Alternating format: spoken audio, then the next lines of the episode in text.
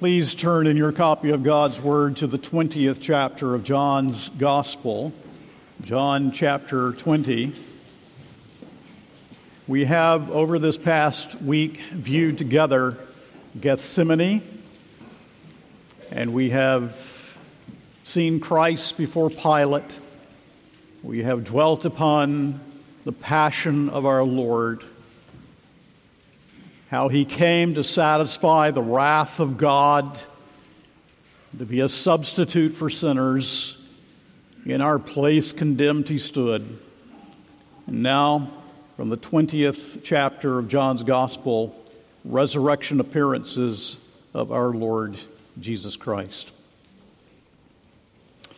Let us pray together.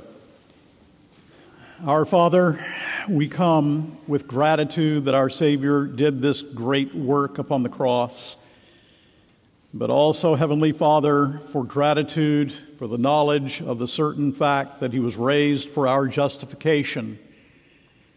And we ask, Father, that those who may be among us today who are not justified by grace through faith in Christ alone, who have never trusted in Him, will this morning trust in the Lord Jesus Christ. We pray then for the work of the Holy Spirit in every heart, and that the people of God will be built up in the most holy faith, and that we may have an even deeper appreciation of these texts with which we are so familiar and they are so dear to us. Hear our prayer. Take the Word of God given by divine inspiration. May the Spirit of God illumine its page, and may everyone here savingly see Jesus Christ the only Redeemer of sinners, in whose name we pray. Amen. Please take your copy of God's Word and stand. John chapter 20. This is the Word of God. Now, on the first day of the week, Mary Magdalene came to the tomb early while it was still dark and saw that the stone had been taken away from the tomb. So she ran and went to Simon Peter and the other disciple, the one whom Jesus loved, and said to them, They have taken the Lord out of the tomb, and we do not know where they have laid him. So Peter went out with the other disciple, and they were going toward the tomb. Both of them were running together, but the other disciple outran Peter and reached the tomb first. And stooping to look in, he saw the linen cloths lying there, but he did not go in. Then Simon Peter came following him and went into the tomb. He saw the linen cloths lying there and the face cloth which had been on Jesus' head, not lying with the linen cloths, but folded up in a place by itself. Then the other disciple, who had reached the tomb first, also went in, and he saw and believed. For as yet they did not understand the scripture that he must rise from the dead. Then the disciples went back to their homes. But Mary stood weeping outside the tomb, and as she wept, she stooped to look into the tomb, and she saw two angels in white sitting where the body of Jesus had lain, one at the head and one at the feet. They said to her, Woman, why are you weeping? She said to them, They have taken away my Lord, and I do not know where they have laid him. Having said this, she turned around and saw Jesus standing, but she did not know that it was Jesus. Jesus said to her, Woman, why are you weeping? Whom are you seeking? Supposing him to be the gardener, she said to him, Sir, if you have carried him away, tell me where you have laid him, and I will take him away. Jesus said to her, Mary. She turned and said to him in Aramaic, Rabboni, which means teacher. Jesus said to her, Do not cling to me, for I have not yet ascended to the Father, but go to my brothers and say to them, I am ascending to my Father and your Father, to my God and your God. Mary Magdalene went and announced to the disciples, I have seen the Lord, and that he had said these things to her. On the evening of that day, the first day of the week, the doors being locked where the disciples were for fear of the Jews, Jesus came and stood among them and said to them, Peace be with you. When he had said this, he showed them his hands and his side. Then the disciples were glad when they saw the Lord. Jesus said to them again, Peace be with you. As the Father has sent me, even so I am sending you. And when he had said this, he breathed on them and said to them, Receive the Holy Spirit. If you forgive the sins of anyone, they are forgiven. If you withhold forgiveness from anyone, it is withheld. Now, Thomas, one of the twelve, called the twin, was not with them when Jesus came. So the other disciples told him, We have seen the Lord. But he said to them, Unless I see in his hands the mark of the nails, and place my finger into the mark of the nails, and place my hand into his side, I will never believe. Eight days later, the disciples were inside again, and Thomas was with them. Although the doors were locked, Jesus came and stood among them and said, Peace be with you. Then he said to Thomas, Put your finger here and see my hands, and put out your hand and place it in my side. Do not disbelieve, but believe. Thomas answered him, My Lord and my God. Jesus said to him, Have you believed because you have seen me? Blessed are those who have not seen and yet have believed. Now, Jesus did many other signs in the presence of the disciples, which are not written in this book, but these are written so that you may believe that Jesus is the Christ, the Son of God, and that by believing you may have life in his name. The word of the Lord, please be seated.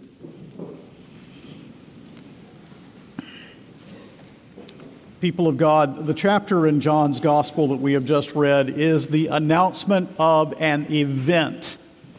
The gospel is not the proclamation of a vague idea of spirituality that might be even if Jesus had not been raised from the dead.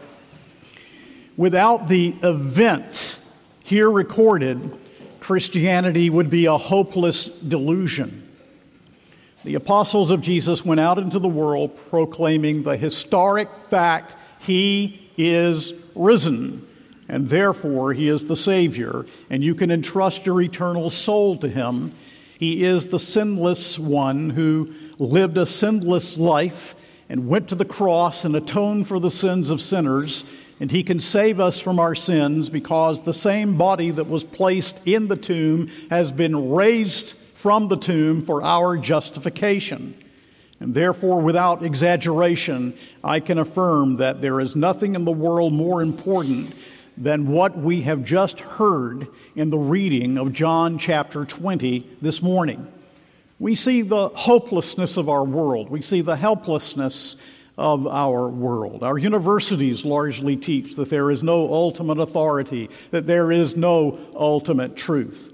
But here, in this text, we find a text that tells us that the God man, once crucified, rose from the dead and did this to save sinners from their sin and unbelief. The only real hope for the lost hangs upon the truthfulness of Jesus' resurrection from the dead.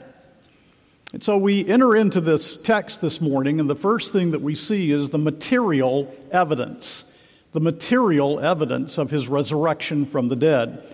This takes in the first 10 verses.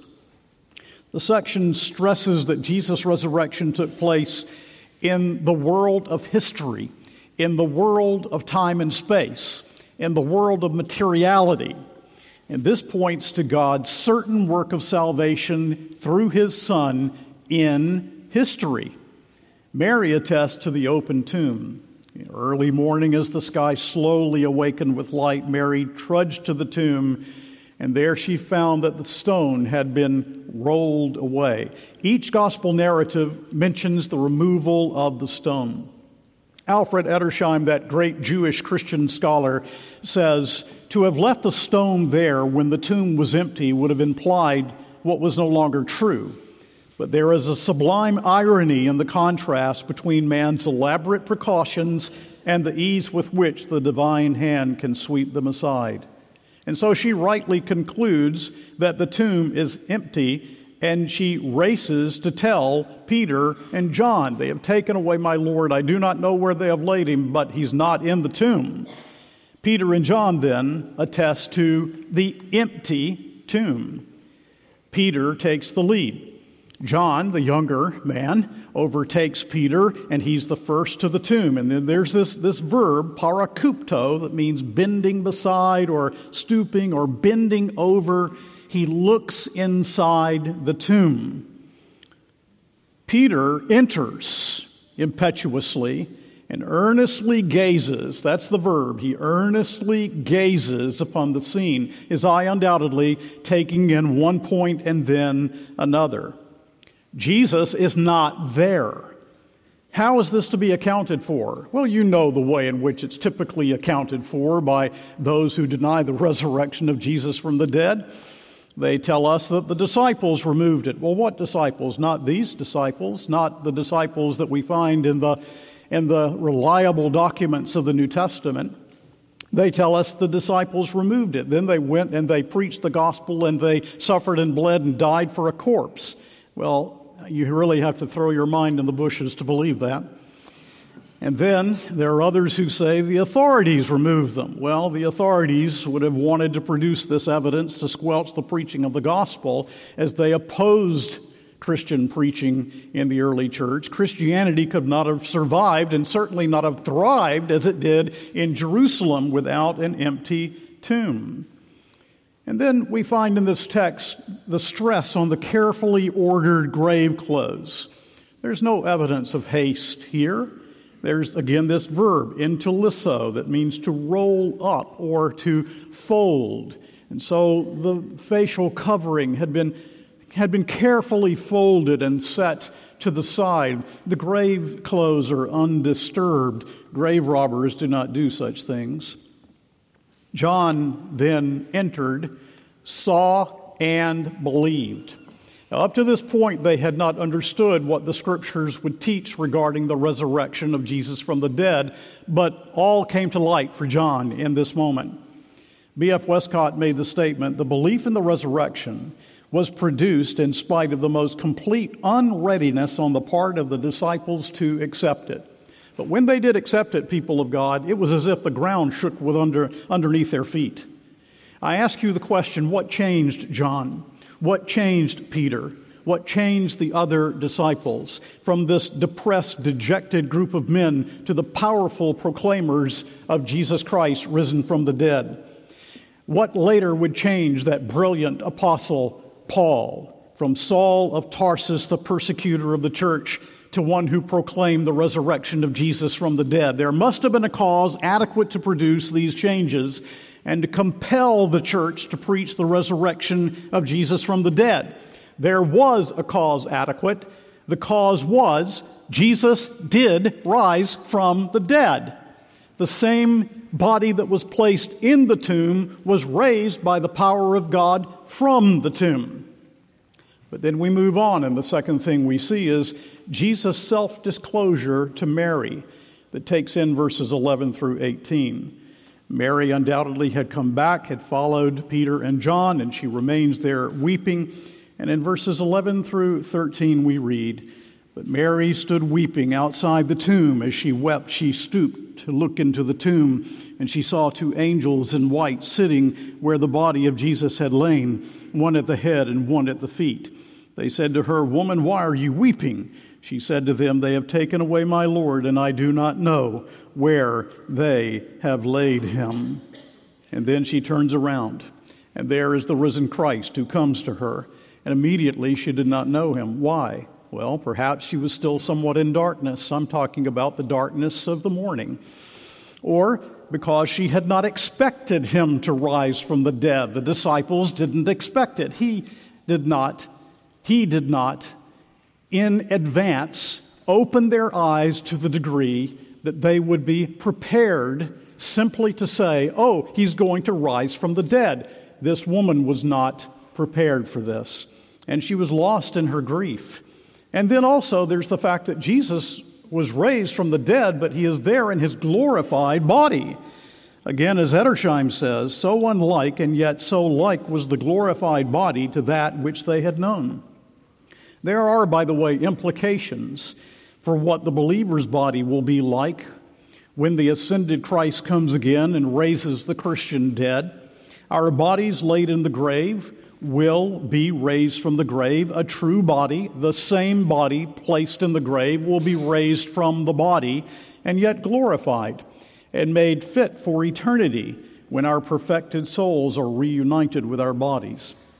So, Mary was not expecting Jesus to rise. She was lost in grief. There was the, the sameness, yet the difference in the resurrected body of Jesus.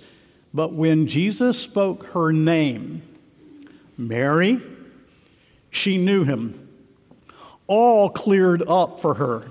She had heard that voice that voice that taught the truth, that spoke tender words of love, that spoke the grace of God and the salvation of sinners, that had even said that he would die and that he would rise on the third day. She had heard that voice.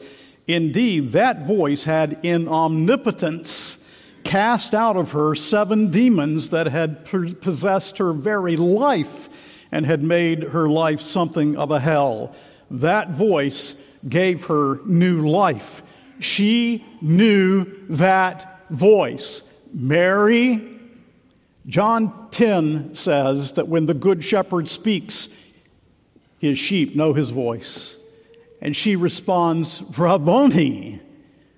Greater depth of respect than simply rabbi. Yes, it means teacher, but a deep level of respect. Gerhardus Vos says, once given the intimate bond of faith between a sinner and his Savior, there can be no death to such a relationship. He goes on to say, if we have learned to know ourselves guilty sinners, destitute of all hope and life in ourselves, and if we have experienced that from Him came to us pardon, peace, and strength, will it not sound like mockery in our ears if somebody tells us that it does not matter whether Jesus rose from the dead on the third day. So obviously, she's clinging to him. She wants him to remain. She wants him to stay. Do not hold on to me. The desire for communion will come in a deeper way after I have ascended and the Spirit of God is poured out on the day of Pentecost upon the new covenant church. And then, as I taught my disciples in John 16, there will be a depth of communion with me through the power of the Holy Spirit. And so, coming and telling, she brought good news. We read of it in verse 18. Mary Magdalene went and announced to the disciples, I have seen the Lord, and that he had said these things to her. She saw the Lord Jesus, who had been raised by the power of God from the tomb. Jesus Christ lives. And mention of the women in the resurrection narratives, including Mary Magdalene, is very important because it attests to the historical fact of the resurrection due to the unjustifiable approach to women in this time and place in history where their, their witness was not highly regarded. And yet it's here, it's an historical fact. And then we move along and we see from gloom to depression to meaning and joy. Verses 19 through 23. Early one evening, the disciples are together behind closed doors out of fear. They were confused. They were dejected. They were depressed because they had no categories for a crucified Messiah. Bodily resurrected Jesus, not bound by any conditions of our experience, he simply appears among them and he brings the common greeting Peace be with you. Peace be with you. I am the one who has brought peace to this troubled world. I am the one who brings peace to souls that are guilty. I am the one who died on the cross for your peace.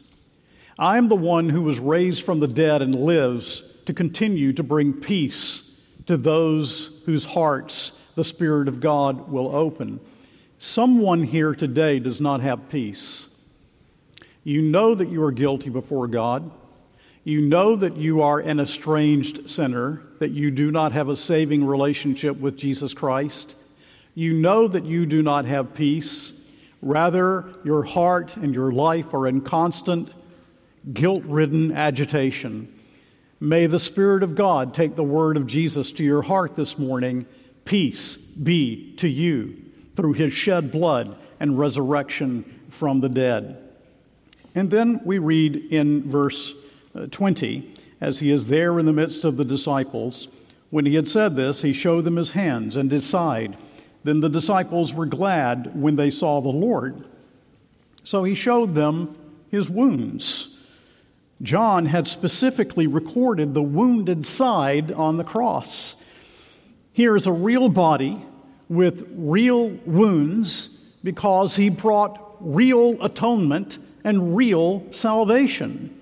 And he is right there talking with his disciples.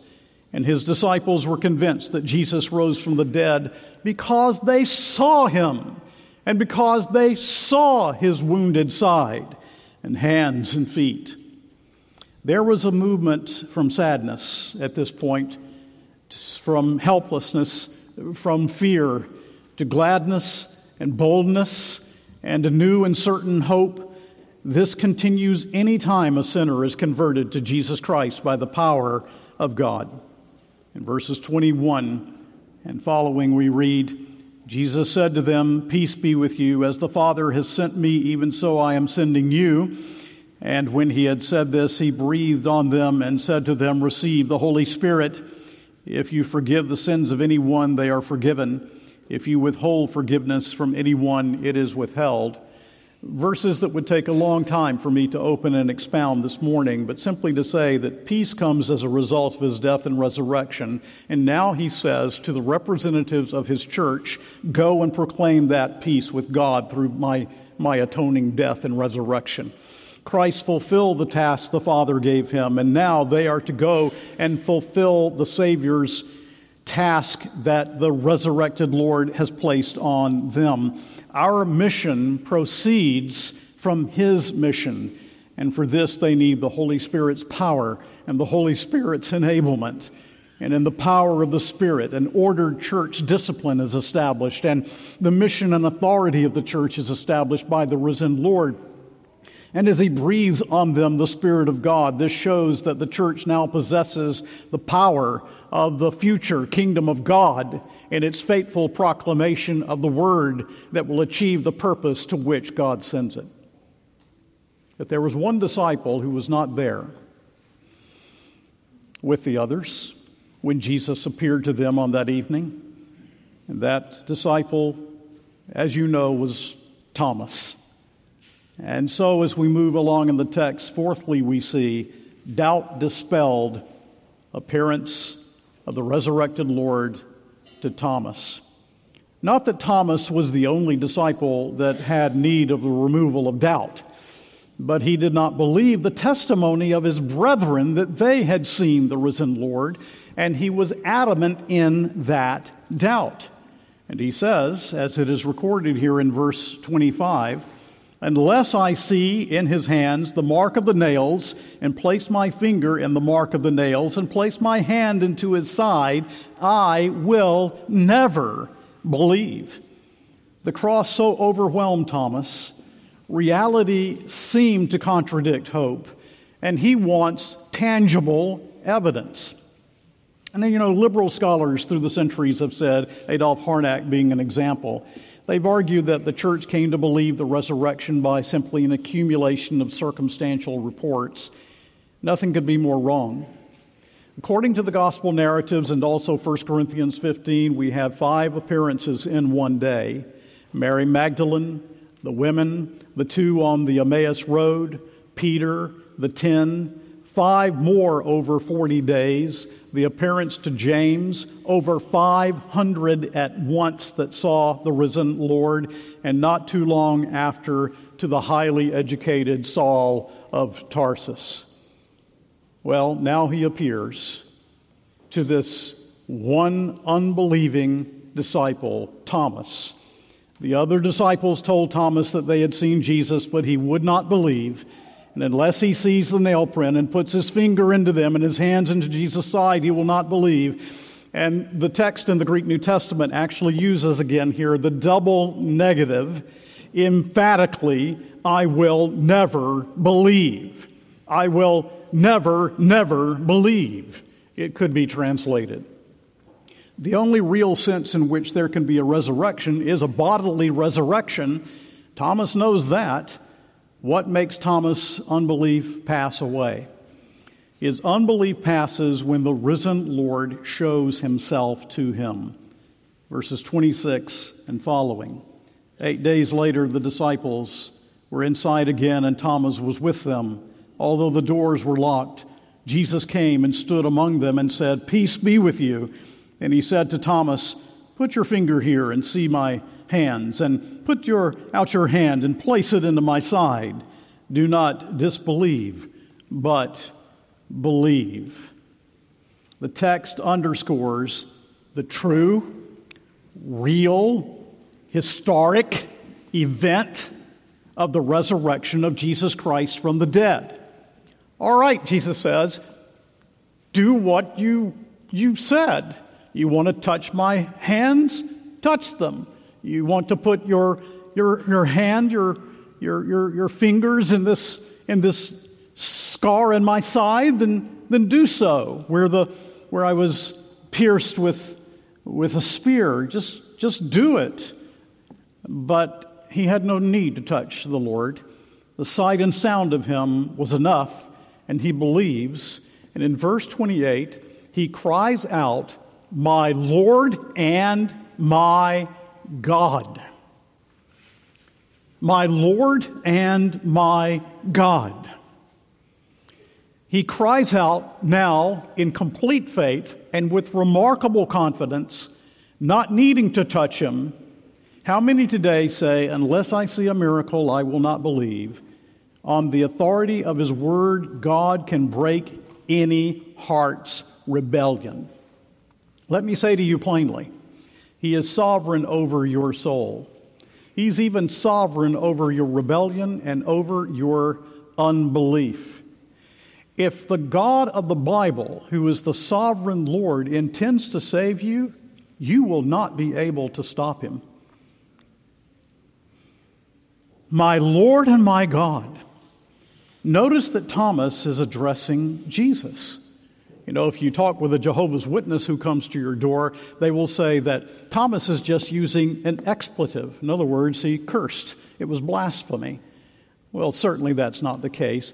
The text tells us he is addressing Jesus. He is saying to him, You are God, my Lord and my God. And in this statement, the Gospel of John now comes full circle for how did John begin in his prologue? In the beginning was the Word, and the Word was with God, and the Word was God. And the Word became flesh and dwelt among us, and we beheld his glory. The glory is of the only begotten of the Father, full of grace and truth. Right in the beginning, there's the proclamation of the deity of Jesus Christ. And now Thomas sees it all my Lord and my God.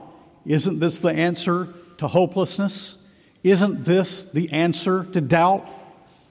And Thomas, now by faith, sees to the bottom of things. He sees all of the necessary implications that Jesus rose from the dead, not a mere resuscitation. That mere men do not rise from the dead, but he is not a mere man, he is God in the flesh. The resurrection of Jesus is the proclamation, the affirmation, the declaration of the deity of Jesus Christ. God become flesh, who dwelt among us, who obeyed the law that we broke, who went to the cross and bore the wrath of God that was against us, and who rose bodily from the tomb. And so in verse 29, it is very important that this is added by divine inspiration for us this morning. Jesus said to him, Have you believed because you have seen me? Blessed are those who have not seen and yet have believed. In saying this, Jesus has his eye on someone here, undoubtedly, this morning. He has his eye on you. This word is for you. The faith of those who saw the risen Christ is not superior to the faith that is based upon the testimony of the apostles, the faith based upon God's word written.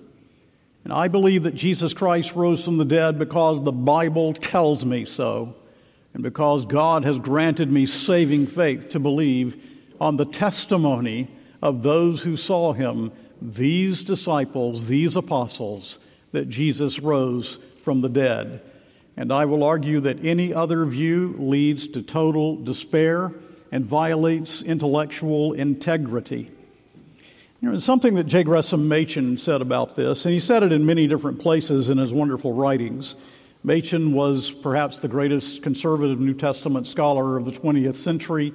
He was a defender of the faith. And he says, Why do I believe in the resurrection of Jesus when I might not believe, even on the basis of overwhelming testimony in the resurrection of one of my contemporaries? You see what he's saying? Men just don't rise from the dead. Uh, my contemporaries aren't rising from the dead. Why should I believe that Jesus rose from the dead? Well, among many things that he says, he says this. The question seems at first sight hard to answer, but the answer is really not so difficult as it seems. The answer is that I believe in the miracle, which is at the foundation of the Christian church. Because in that case, the question does not concern merely the resurrection of a person about whom I know nothing a mere X or Y, but it concerns specifically the resurrection of Jesus. And Jesus was like no person who had ever lived. It is unbelievable, I say, that any ordinary man should be raised from the dead, but then Jesus was no ordinary man. In his case, the enormous presumption against miracle is reversed. In his case, far from its being inconceivable that he should have been raised, it is inconceivable that he should not have been raised. Such an one as he could not possibly have been holden of death. Thus, the direct evidence for the resurrection is supplemented by the impression of the moral uniqueness of Jesus' person. That does not mean that if we are impressed by the moral uniqueness of Jesus' person, the direct evidence for the resurrection is unnecessary, or that the Christian can be indifferent to it. But it does mean that impression must be added to the direct evidence in order to produce conviction. He's right, J. Gresham Machen. There's something else, too. When you actually come to see yourself in view of the holiness of God, and that our sin against Him deserves His infinite displeasure. When the Spirit of God opens our hearts to actually see that I'm a lost, undone sinner, then we will not have any problem with miracle. Indeed, we will come to the conclusion without the miracle of the resurrection of Jesus from the dead there is no way that this guilt in my heart could be removed and could be dealt with. See your need, and you will see the reason for the resurrection of Jesus from the dead. So, verse 29 again, do you see how important it is? Jesus said to him, Have you believed because you have seen me? Blessed are those who have not seen and yet have believed. Faith is the belief that Jesus rose from the dead. But let us be plain faith is much more than that. It is belief in Jesus who rose from the dead. The liberal Jesus, that good teacher, really nothing more, he never existed. Indeed, having said that he was God in the flesh, that he was a substitute on the cross for sinners, that he would rise from the dead. If these things did not happen, then he certainly was anything but a good teacher. If he had, if he had simply been a good teacher, then there would have been, as someone has said, a moral contradiction at the core of his being, and he could not be trusted. No, the Jesus of the New Testament, in whom the disciples came to believe and proclaimed, claimed to be God in the flesh, the one whom men must in faith exclaim, My Lord and my God. And Machen was absolutely right in his great contest with liberalism when he affirmed this rule for us all no facts, no good news. No good news, no hope. No facts, no good news, no good news, no hope. The Bible is quite useless unless it is a record of facts. So, what is revealed here are facts, historical facts. What is revealed here is truth. It is truth from God to man. It is truth for all times, for all places, and for all people. It is true for America. It is true for Africa. It is true for China. It is true for every nation and people on earth. The truth that can save and deliver from the opaque malaise, drenched in sin, that is modern life. So I have the privilege this morning of being in the train of these men who saw the risen Lord and who went out into the world and were willing to suffer and bleed and die themselves that the message, Christ is risen, be heard by other sinners in need of the grace of God. The witnesses who heard him, who saw them with their eyes, who touched them with their hands, and who, even through this word this morning, call you to faith in the risen Lord. I want you to take note of the last two verses of this chapter, verses 30 and 31. Now, Jesus did many other signs in the presence of the disciples, which are not written in this book. But these are written so that you may believe that Jesus is the Christ, the Son of God, and that by believing you may have life in his name. Oh, Christianity is based upon facts, based upon history, but there is more to faith than only affirming the facts. And John stresses this other necessary element for true faith. When he says that we are so in the darkness of sin, which is one of the themes of John's gospel, that it requires a change at the very core of our being in order to believe in Jesus. The evidence of the resurrection is incontrovertible. But the human heart is darkened by sin, and therefore it has required this monumental change at the core of our being to see the facts to be what they are. And what is that change?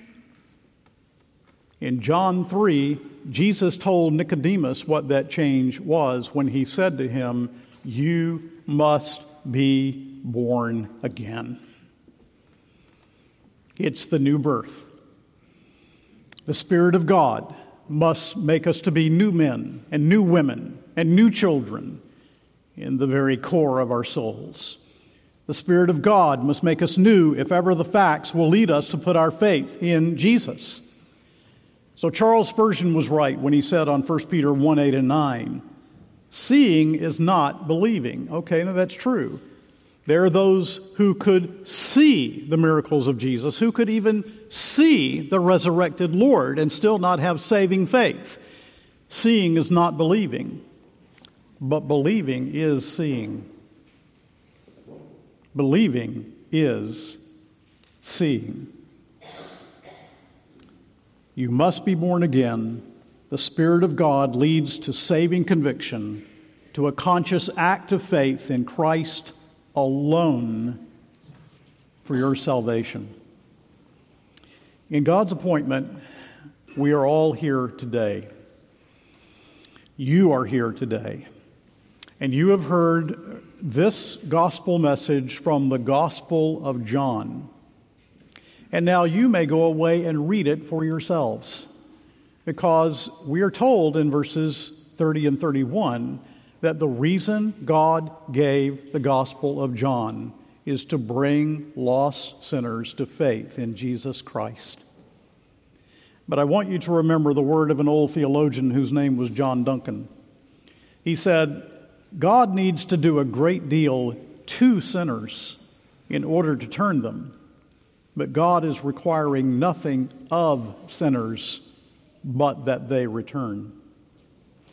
The gospel is preached to you freely. God is not saying you need to be better. You need to become more moral. You need to clean yourself up. You need to straighten up your act. You need to become more respectable. No, he's saying, let's, let's shed all of that. You come just as you are, in all of your sin, in all of your darkness, in all of your guilt, in all of your shame. You come just as you are.